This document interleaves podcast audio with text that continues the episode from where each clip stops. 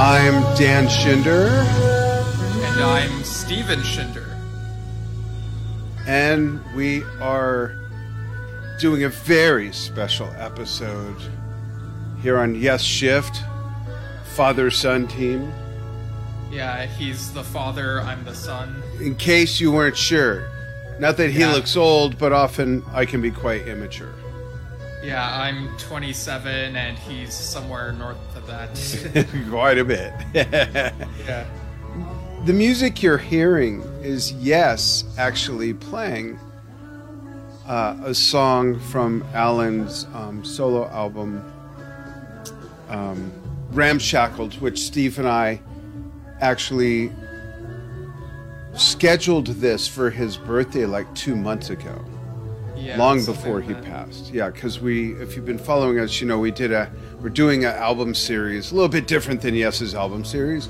We're doing the first of each solo album by each member of Yes from the time. Yes. Yeah, since joining Yes. Right. And we're playing a little bit of Song of Innocence. Let's let that play a little bit.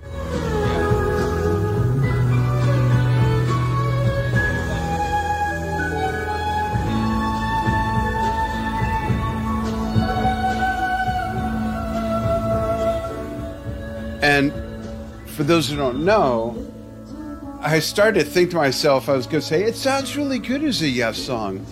Well, Steve Howe was playing the laptop steel on the original version, and John was singing. So yeah, you got Steve and John on there. Yeah. So beautiful piece of music. Alan was a beautiful piece of human. I knew him since 1989, and when I started Trump Talk TV in 2013, I had him on, I think the first year, actually, and I hadn't seen him in a while. But I don't know. Yeah. It's been a little hard to process, but we wanted to feature this very special solo album, the only one he did. Yeah, and of course, today would have been his 73rd birthday, and we just came from... you, Dad, just did a tribute to him over on Germ Talk TV, so people can check out that video afterward. I'll be sure to link in the comments somewhere thanks. Along the way. Yeah, I played just a half hour or so. Yeah, 45 minutes. Oh, okay. Yeah. Yeah, that makes sense, because I played like the first half of Awaken, and then The Revealing Science of God, and then Going for the One. And... Right. And then on the day before, so May 29th, which happens to be Steve's sister's birthday and my daughter's birthday, same person, we did a long memorial tribute to Alan. I had just gotten back from a vacation, and I got the text on the last day of that vacation when we were packing to come home that he had passed. So Sunday we did that. Yeah, I remember when... I got the message. You were trying to call me, but I was on the bus because I was traveling. And so you had to text it to me. And it was like after I was listening to Stevie Nicks and thinking about that interview where Alan talked about, you know, the Love Will Find A Way was almost a Stevie Nicks song. And he convinced Trevor to make a Yes song. Yeah. So it was very bizarre. And I had to like listen to tales like after hearing that news. But yeah, it's been... You know, fans have been showing their tributes and whatnot. I'll actually mention a few right off the bat, and then we'll go into talking about this album. And at the end, we'll touch upon the set list for Yes's warm-up show that they did yesterday. So we'll save that to the end, so we won't spoil that. And we have something special to show you and play in between. Yeah. And we'd love to see who... knows what the actual because that's the caveat, what the actual piece of music is that you're going to be hearing with something I put together for Alan. But Steve, go for it. Give some shout outs to other people giving tributes, playing drums to Yes music. Right. So in that category, we had, and I'll mention a couple other Yes members as well, but at the NAMM show, Brand X keyboardist Chris Clark apparently like pounded out the intro to Hold On in tribute to Alan, and he's looking forward to performing with John Anderson on tour in April of next year. A friend of ours, Tony Jefferson, was drumming to Gates of Delirium. It's really great. And so was Greg Diener's video from last year, which he reshared as a tribute, where he drummed to Owner of a Lonely Heart. And this isn't a drumming one, but I wanted to give a shout out to... No, I'm kidding. To Matt Hebert, I think that's how it's pronounced, spelled Hebert. I did one of those like Google how this sound like type of things, but yeah, check out his YouTube channel. He's done like a couple guitar things to like, Leaves of Green is beautiful. Yeah. Love that. Great job. Yeah. Yeah. And earlier I saw that Jeff Downs tweeted like happy heavenly birthday thing to Alan. And Oliver Wakeman over on his website wrote, like he'd posted about Alan after hearing the news, but he made a lengthier thing with a few anecdotes, like how Alan was very encouraging to him when he had to learn the Yes material in such a short amount of time. And as we know, Alan also had to like learn that in a short amount of time. So what better mentor for that? Yeah, and I also saw that both Oliver and Jeff also tweeted about John Wetton, whose birthday would have been the other day as well. So, yeah. You know, lots of stuff to take in. Yeah. All these musicians. One of my, I guess, one of my favorite singers, Julie Cruz, passed away recently. Right. As well. Yeah. Yeah. A few of her songs ended up on the show Twin Peaks. So yeah, it's a strange time, but we're going forward by, we keep on listening to these people's music, of course. Yeah. And that's what music's for, you know, to live on, you know, and yeah. That's such a great legacy. I mean, the legacy Alan's left behind, even had he never played in Yes, what he did with John Lennon, he's on Imagine. He's played with George Harrison, John and Yoko. He played with Joe Cocker. I mean, he's done so many things. Oh, and then there's that Yes thing for about a month shy of 50 years. You know, that's who holds a job for that long? 2 months, maybe. Yeah. So there's you can really dive in and soak up a lot of Alan. Yeah, definitely. So regarding Ramshackled, this came out. So here's a context for this. And this bit I got from Wikipedia because it was succinct enough and it just makes more sense than me trying to paraphrase it, I guess. But Alan White had worked with these musicians like before all this Yes stuff. He worked with Pete Kirtley and Kenny Craddock in the Alan Price set and Happy Magazine.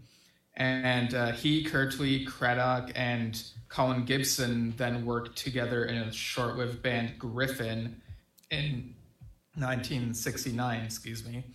And in the early 70s, they, along with Bud Beadle, played together in Simpson's Pure Oxygen.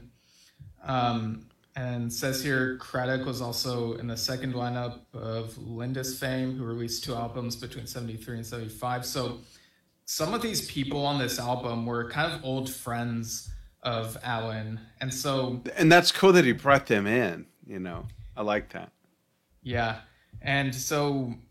apparently, this may have been recorded in 2 days, if Wikipedia's to be believed. I couldn't find any other place. Wait, the whole album? Yeah, I mean, it says on Wikipedia, so I don't know if it's true. Oh, well, if it's on the internet, it's truth. Wait, back up. That's something I never knew. Sasha didn't know either. He's chiming in. Sorry, folks. 2 days. I thought it was amazing that... Led Zeppelin's Presence was recorded in 2 weeks with Robert in a leg cast and in a wheelchair most of the time. Right. 2 days.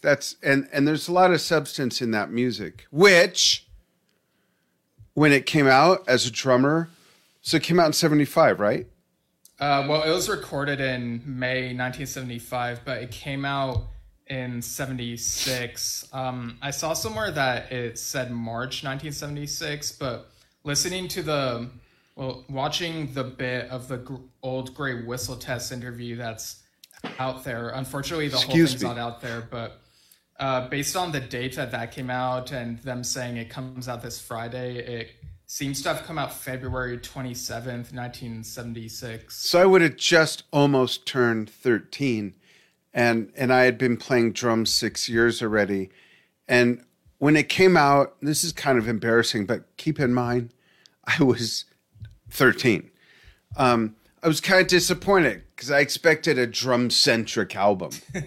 You know what I mean? Yeah. I expected something that really like featured him. I had just different expectations, so I never really dug into it. Now that I'm older and more mature musically and business-wise, and that's about it.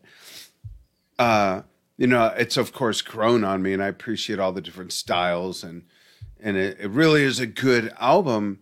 And when you listen to it, if you listen to it and remember what Steve said about it being recorded in 2 days, that's crazy. Well, again, I couldn't find anything else to corroborate that, so I don't know for sure. Okay. But listening to an interview from back then with like Nightbird and company, Alan was saying basically they were just getting together to have fun. And I think that's a really chill way to approach it. And it really feels like this is the least solo out of those Yes members' solo albums at the time. Oh, that's interesting. You're right. The least solo of the solo albums. It's more of a breakaway album. It's more of an album he didn't do with Yes, though he was instrumental. See what I did there? In, you know, putting it all together and, you know, all that stuff. So it's interesting that it is what it is based on that. Yeah. Yeah. And so other things that were going on around that time. By the time this album came out, just in general music news, David Bowie put out Station to Station. Peter Frampton put out Frampton Comes Alive. What the best live album recording at that time, and it still is very good. That I remember that. Not sorry to interrupt, but just for context, the standard was raised way high when that album came out, production-wise, as a live album. It was light years ahead. Yeah, and in the world of prog rock, Genesis had put out A Trick of the Tail, so we had that transition from Gabriel to Collins. And around this time, Rush was about to put out 2112, which, you know, another... Flopped. Yeah, no, it did really well. That's what turned them into a cult band to start with. A lot of groundbreaking stuff now that you mention all that. Peter leaving, Phil taking over, Frampton Comes Alive, one of the greatest live albums ever. Even if you don't like the music, you got to acknowledge the playability, the musicianship, the production, and then 2112. Look what all that turned into. Yeah. You know, and I mean, the other day was the 10th anniversary of Clockwork Angels, the final Rush studio album and my favorite Rush album. Is it your favorite? I don't know if I knew that. You'll probably say you told me 8 times, but so it's interesting. Some people didn't receive that album that well. For me, it was the beginning, not Snakes and Arrows, but I think Snakes and Arrows tied up some stuff, and Clockwork Angels was a glimpse of what could have been for the next 10 years. Like, it was very mature. The sound was different. The lyrics were enchanting. It's a great album. And I love that it's tied in with the book that Neil wrote with the other gentleman. And I like it personally. So interesting. Yeah. But getting back to 76, compared to those other albums, Ramshackled was pretty low key, you know? Yeah. Like, and it's kind of doesn't have,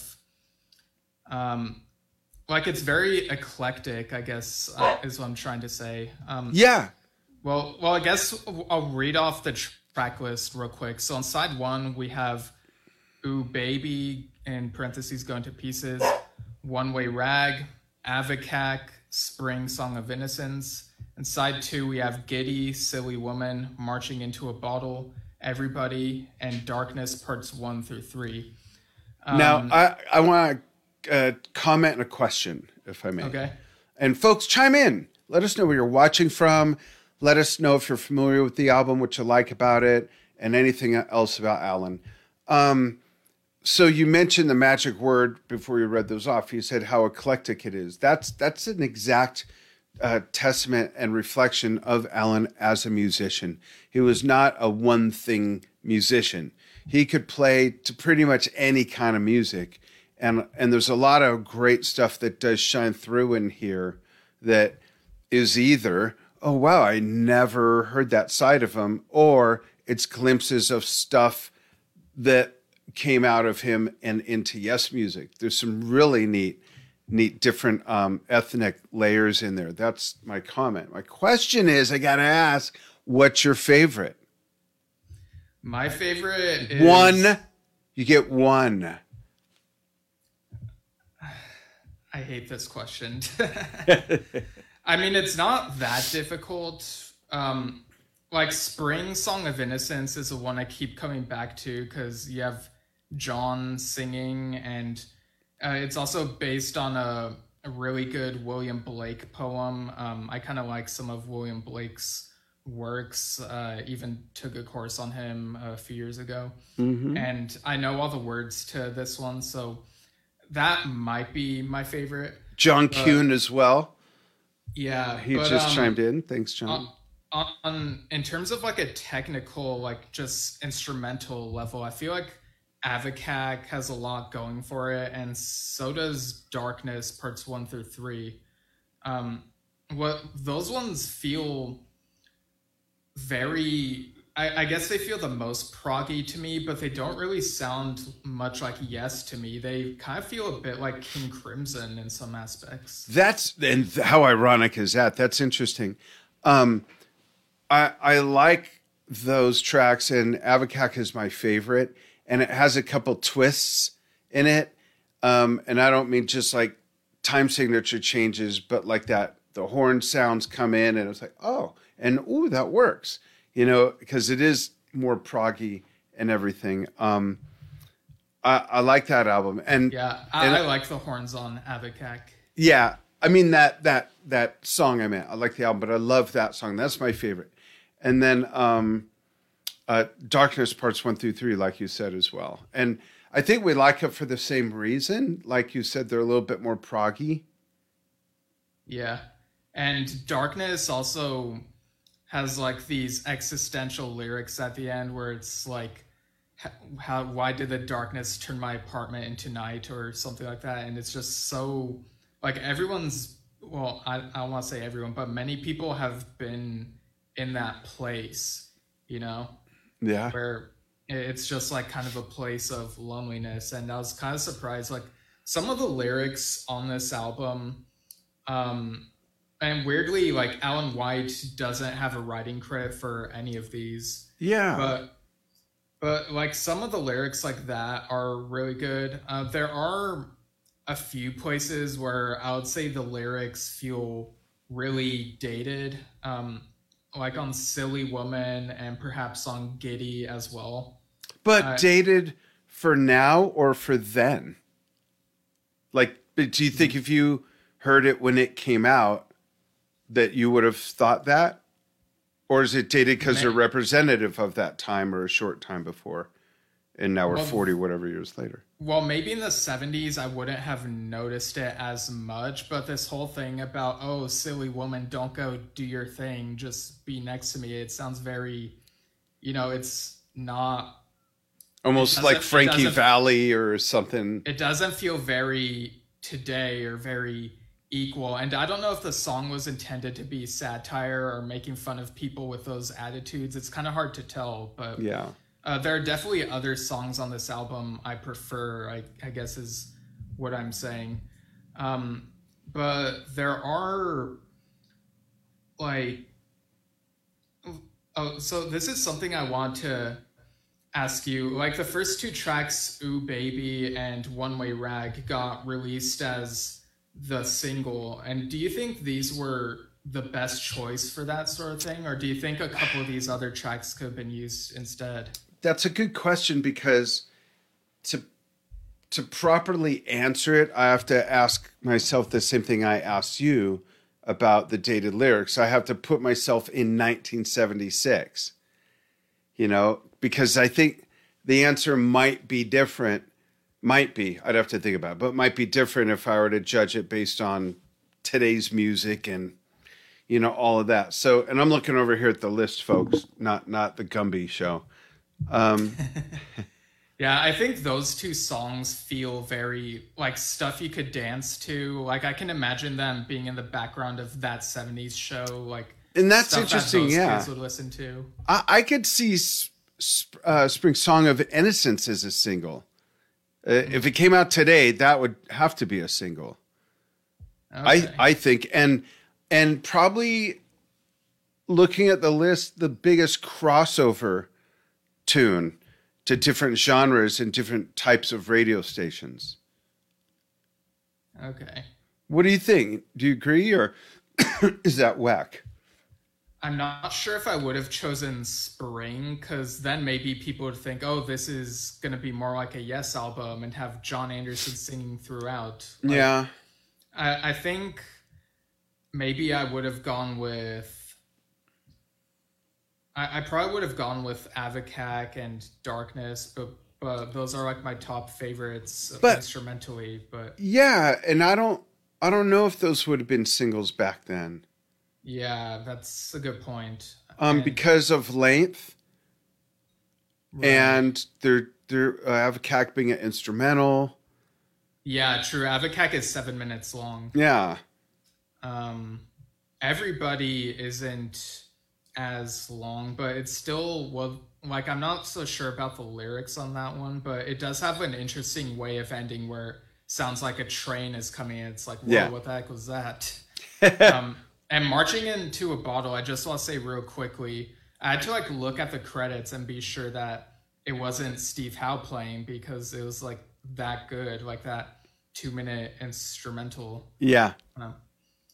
But yeah, I guess maybe I would have gone with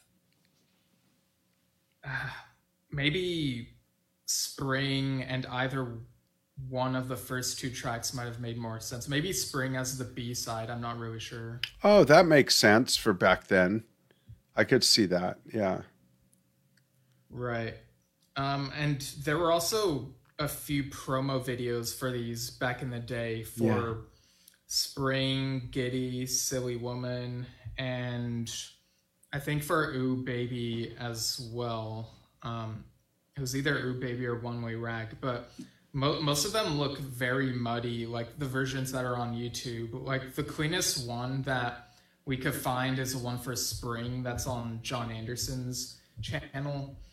And apparently Patrick Moraz has said that he has a cameo in one of these promo videos, and I'm not sure where he is. I tried my best to like look this time, but again, since it's so muddy, it's hard to see. I wonder if it's in the one, what's that? The one, is it the one where they're in like a outdoor, like there's the ceiling fan and a crowd. They're all in that same room. In yeah. Video. I bet he's in one of those. Yeah, like maybe in the audience. I think serving drinks or something. Looking at the one for Giddy, I did notice that like 45 seconds before the end, there was the camera like focuses on the face of someone who's like wearing a red hat, and it looks like it could vaguely be him, maybe. Oh man, now I gotta watch that again. 100% sure. Yeah. But if anyone knows, like, just let us know. Yeah, chime in. We're curious. Yeah. But yeah, those videos are interesting because for Spring, there's like nobody except for the musicians, and then the others, it's like there are people gathered around. And it's kind of like a club sort of thing. Yeah. And if I remember correctly, probably the first glimpse of Alan's North drums and a full North drum kit in one of the videos, which got featured heavily on the that green kit on the Going for the One tour in 77 and the first Tormato tour in 78. They were green in 77, and then he had the primary colors on the first In the Round tour.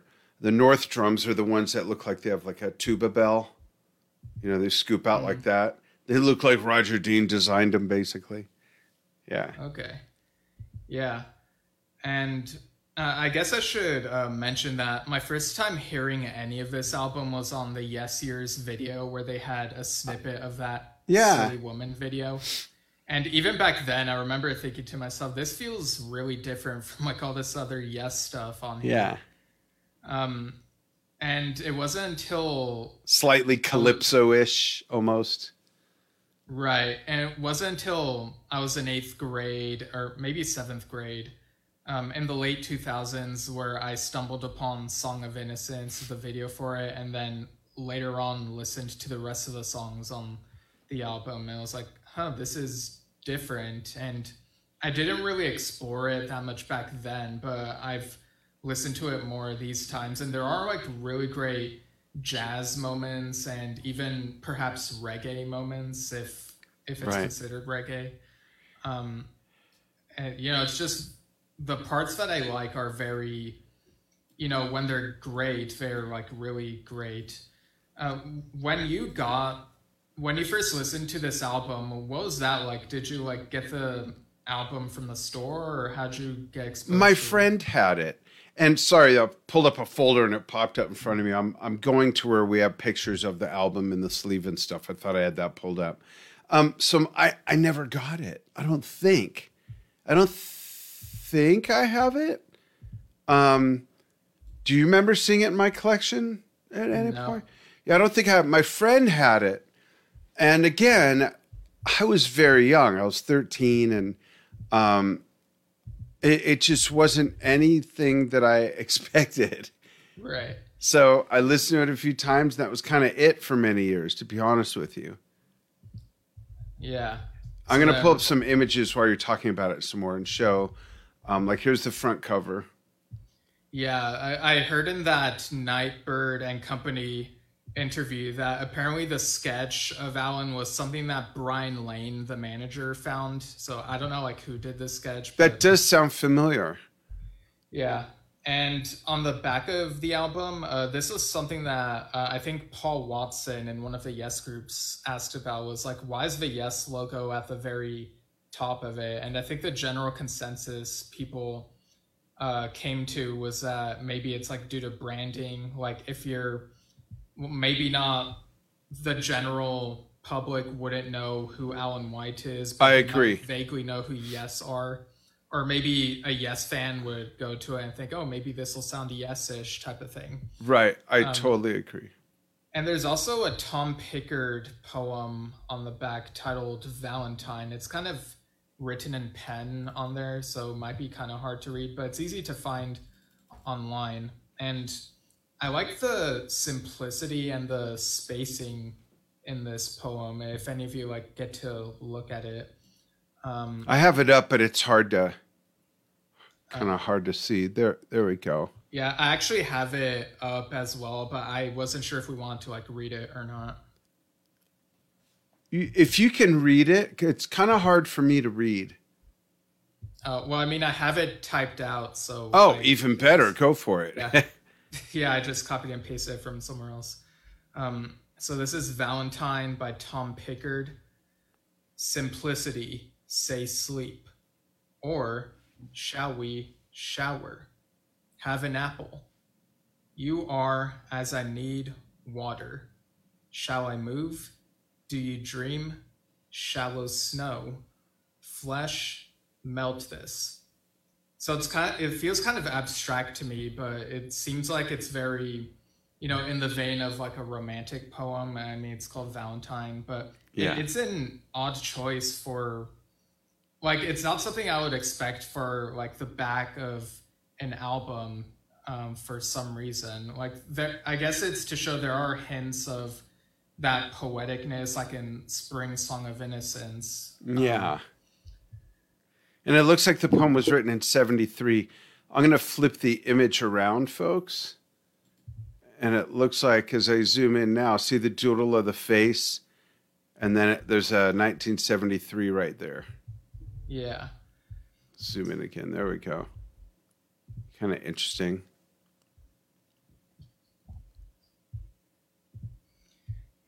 Yeah, and I also have pulled up, I found this on Forgotten Yesterdays. There's this advertisement for this album where at the top it says the original white Tornado, and it's in black and white, looks kind of like a sketch, but it's probably like a photo that's been like rotoscoped or whatever the technique is. And the text says, today they call him Yes's White Tornado. Before today, he could be heard drumming up a storm behind Alan Price, John Lennon, and the Plastic Ono Band, George Harrison, Joe Cocker, and even Ginger Baker as the second drummer in the Air Force. That's right. Ginger Baker's Air Force, yeah. Now Alan White brings his powerful drive center stage on his first solo album, Ramshackled. It's rock, it's jazz, it's R&B.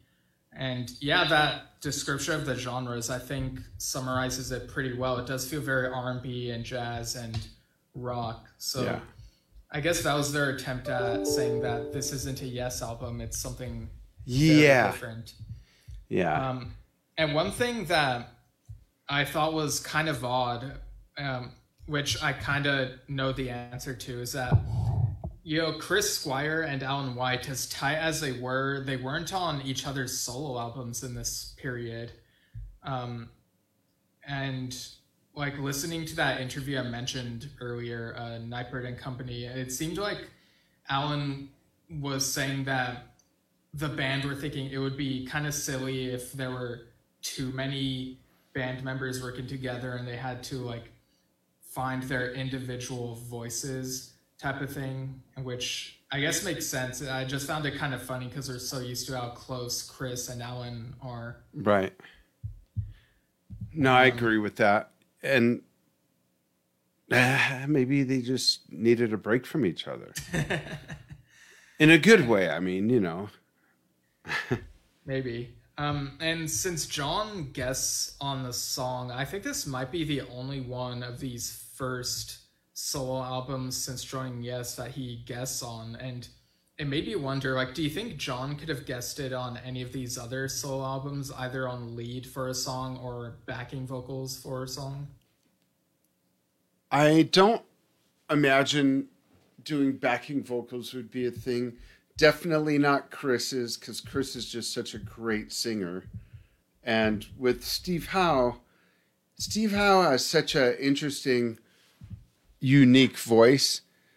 He's a tenor, and it definitely goes with his album, So I don't know. I'm trying to think like who else and what else got put out.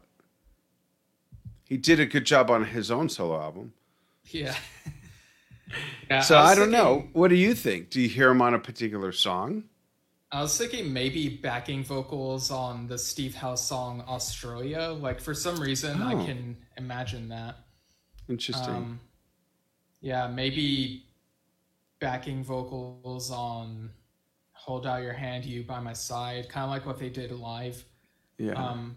But again, I don't know if he would have been, like, down for that or what. But as far as the live performances, it looks like One Way Rag got played live by Yes 4 times in 1976, and Spring Song of Innocence got performed 10 times.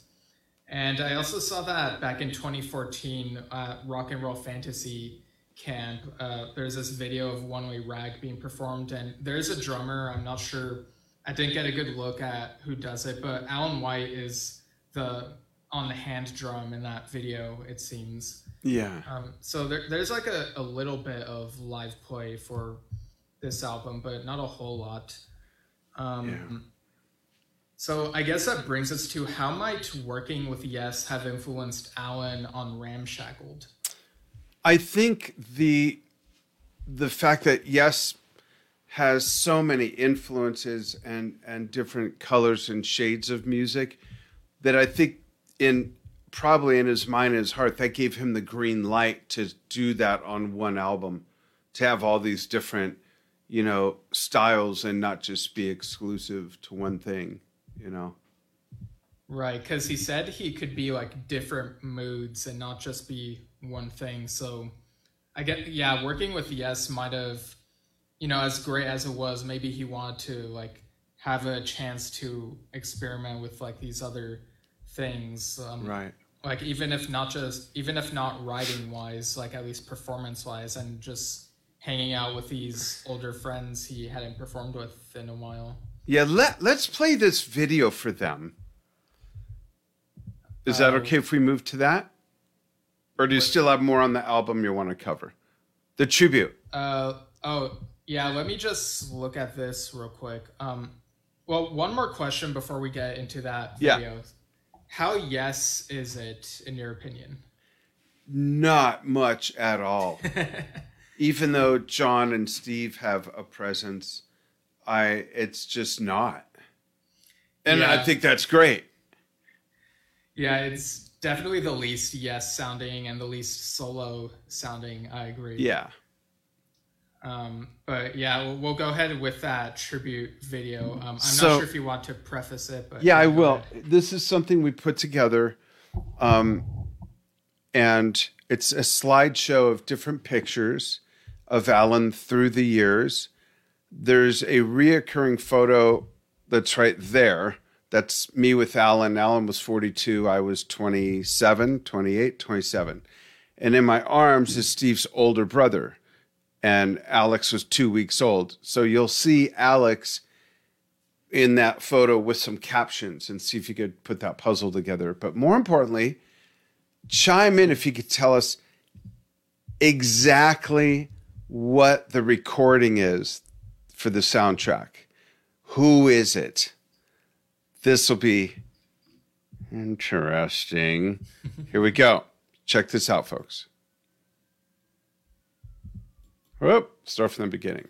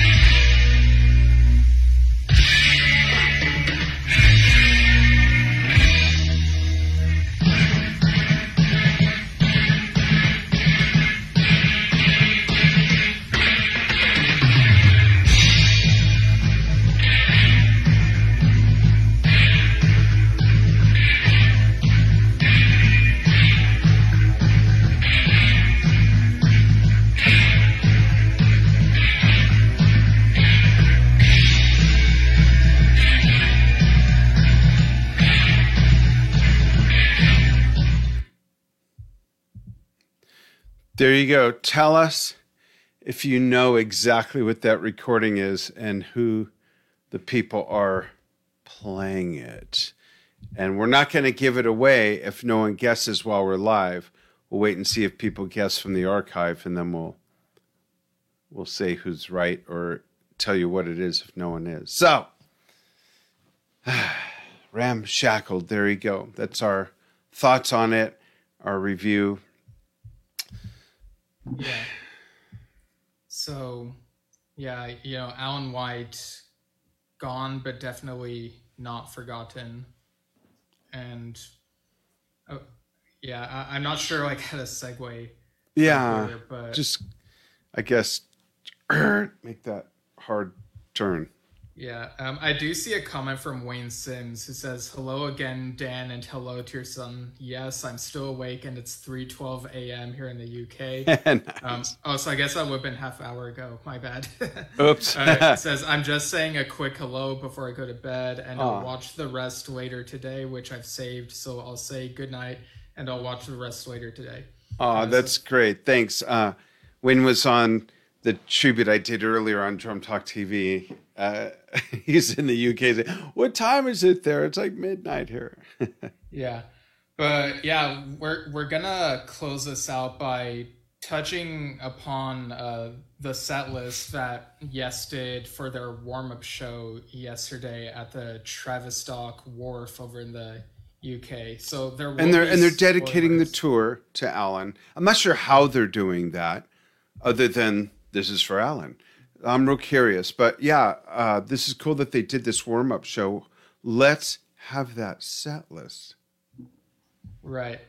Because I'm not sure if you peeked at this, Dad, I didn't. Or if this... Oh, so these will be your live reactions. Yeah. Okay. So I learned about this secondhand or maybe thirdhand. I know that Simon Barrow over on Twitter shared what it was. He says he's going to watch some shows of theirs in Scotland and do a tour diary that he might publish. So nice. That could be interesting. And Dave Watkinson's going to see at least 3 shows. Yeah. So I have to stress that I was told that this first song on the set list is a slightly abridged version.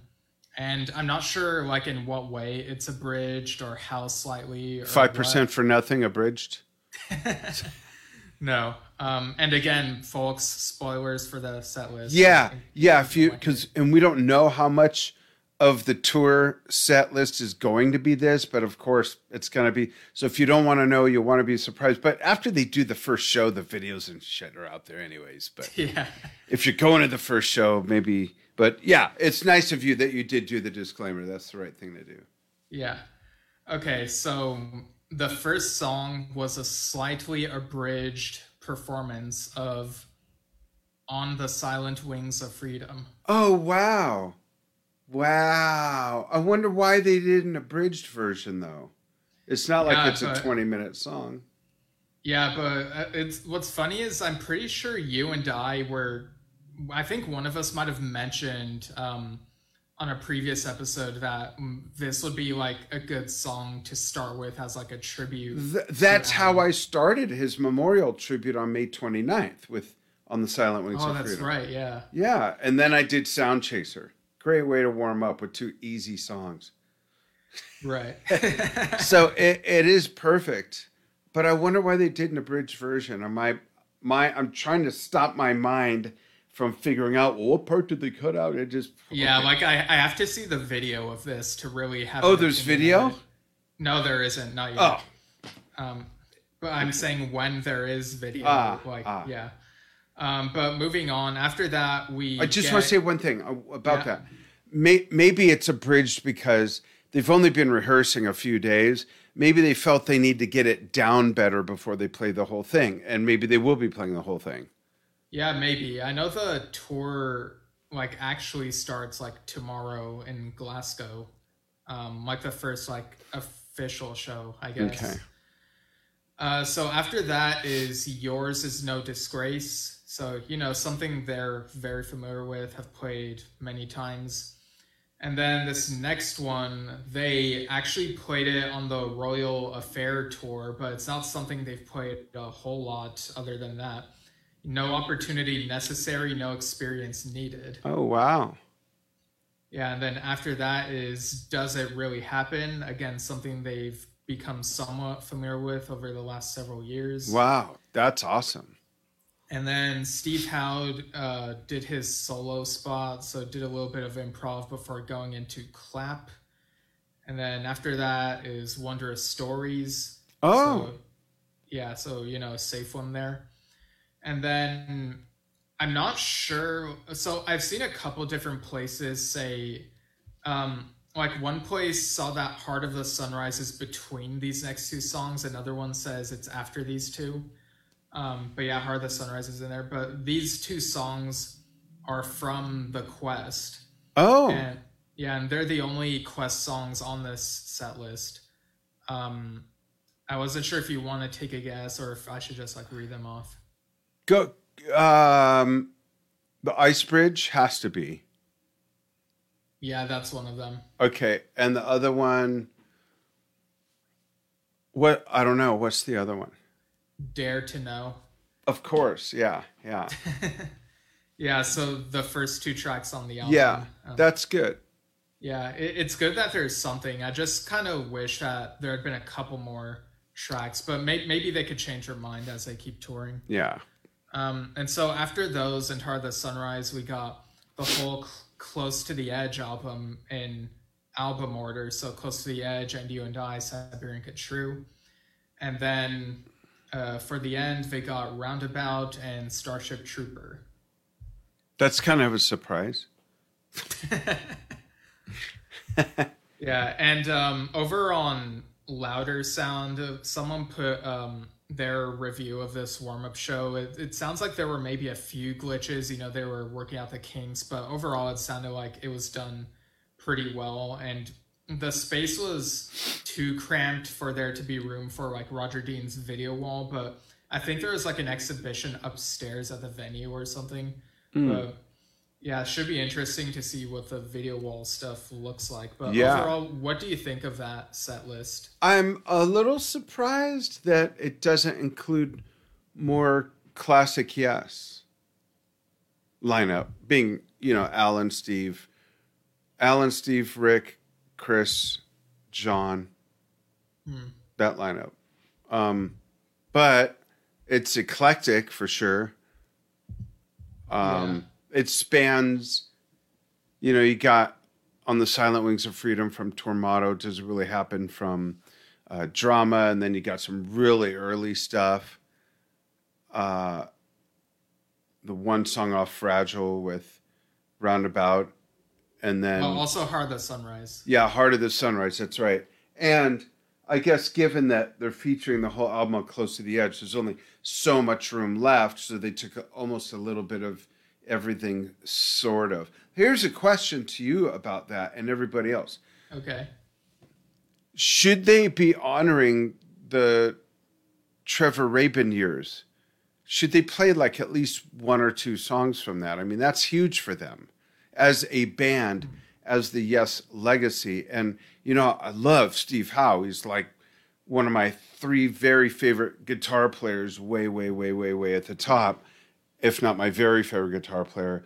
And just because he's the guitar player doesn't mean they shouldn't be playing something off. I know it'd be so easy to just say, oh, just throw in Owner of a Lonely Heart. But how cool would it be for them to play Changes or something? They got Billy to do the other vocals or Hearts, you know, I guess they've done that. But I just think they should honor that period. If you're going to do bullet points of 50 plus years, that's a big bullet point missing, even though it was only three albums. And Rick Wakeman says, if it wasn't for 90125, Yes might have just never gone on after that. Yeah, so a couple points toward that. In Steve Howe's autobiography, he did mention that some of them feel like they don't feel ownership to some of those like Rabin era things. So I guess maybe if Chris were still around, there would be a little bit more. And I know Alan was also part of that, but like, you know, but to answer the other part of your question, I do think it would be nice if they played at least a couple tracks from the Rabin years, because like, if anything, like pick stuff that would honor Alan, you know, the stuff that features a lot of drums, like changes, you know, changes or a really deep cut to like our song. Oh yeah. Could even do I'm Running to honor Chris as well with that gnarly bass stuff. Endless Dream, if they wanted to lose their minds. Yeah, Endless Dream would be amazing. But that's like, pretty... That's a heavy song. That's a difficult song no matter how you slice it. It's a difficult song. Yeah, it is. I'm sure State of Play might be kind of challenging as well, but it'd be cool to hear. Yeah.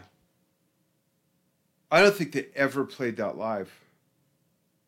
Right. I think in an interview, Alan thought they played it once, but I haven't seen anything to, like, any evidence of that. So I don't know if maybe it was remembering a rehearsal or what. But, yeah, I do wish, like, I'm glad there wasn't as much classic Yes as maybe you were expecting, but I still would have dialed it back a little bit more. Like, as much as I love Heart of the Sunrise and Wonder Stories and Yours Is No Disgrace, I would have swapped those out for a few more songs from The Quest, because, you know, that's their most recent album and they should feature more of it. I would trade at least one of those for another Quest song. When you put out an album, you got to represent it on tour, especially if you want to sell more. It's the best advertising. Hello. Yeah. You know, I mean, I just think that's weird.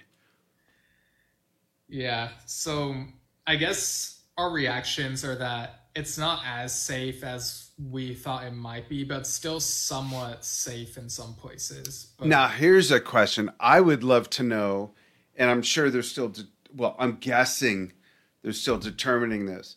Wouldn't you love to know what two or three of the switch out songs are? Like every few nights, you say, let's swap. What are the swap songs that are sitting off to the side on the bench? Yeah, that's a good point. They could do that, and they have done that. Like, sure, most bands do. Most bands have 1 to 3 change out songs. Yeah. Yeah, it'll be interesting. Ritual. Yeah, I mean, that's a very, you know, I think of Alan when hearing that song, definitely. Oh, yeah. Just look, earlier I was watching a couple live versions from the Symphonic Tour and the 35th Anniversary Tour, like in Radio City Hall and Madison Square Garden, and they're pretty good for audience shot videos, like showing the energy of it. And oh, interesting. Yeah. But yeah, I guess we'll have to see if anything changes. I'm sure Forgotten Yesterdays will be updated on this, and we'll see some YouTube clips, perhaps. Yeah.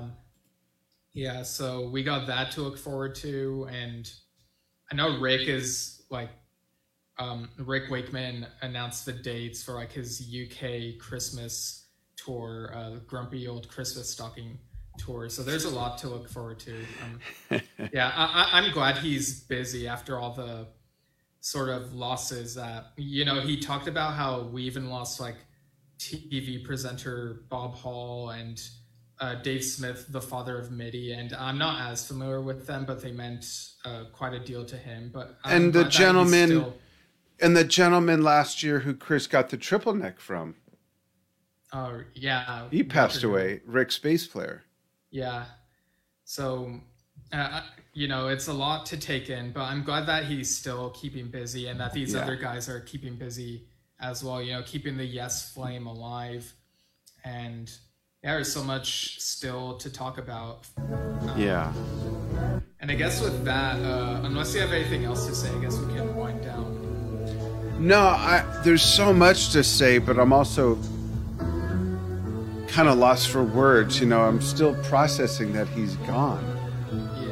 It's and I feel so bad for Gigi and the kids and their kids, and I haven't reached out to her yet because I don't want it to get lost in the avalanche of everyone reaching out.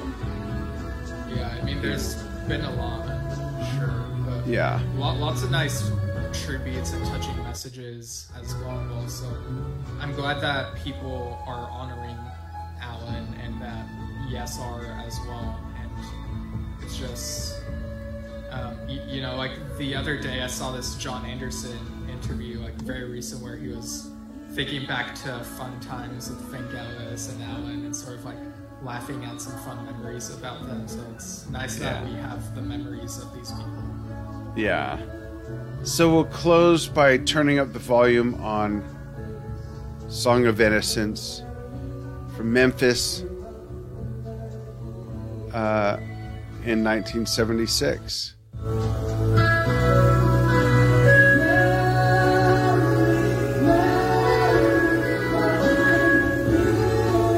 This might be the most yes-ish song of all of them, by the way. Thanks everybody for following what we do. You can see more episodes in the videos album of our Facebook page at facebook.com/YesShift.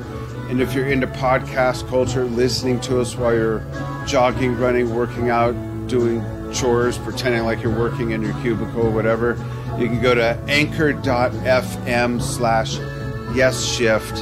And Steve and I still have a lot of ideas for shows, but we welcome ideas from you. How can they write us, Steve? Yeah, they can email us at yesshiftpodcast@gmail.com. You can message us some ideas, and you can also find the videos on the YouTube channel as well, which is slowly growing. And yeah, we'll be back on Facebook Live, I believe, next Tuesday, the 21st at 7 p.m. Pacific. Yes. If anything changes, we'll let you all know on our Facebook page. Maybe it'll be the Oliver Wakeman box set review, or maybe it'll be something else. We'll see. But I know for sure on the 28th, which is Patrick Mraz's birthday, we'll do Story of I, so continuing this soul album series. Yeah. Cool. Thanks, everybody, so much, and we'll see you soon.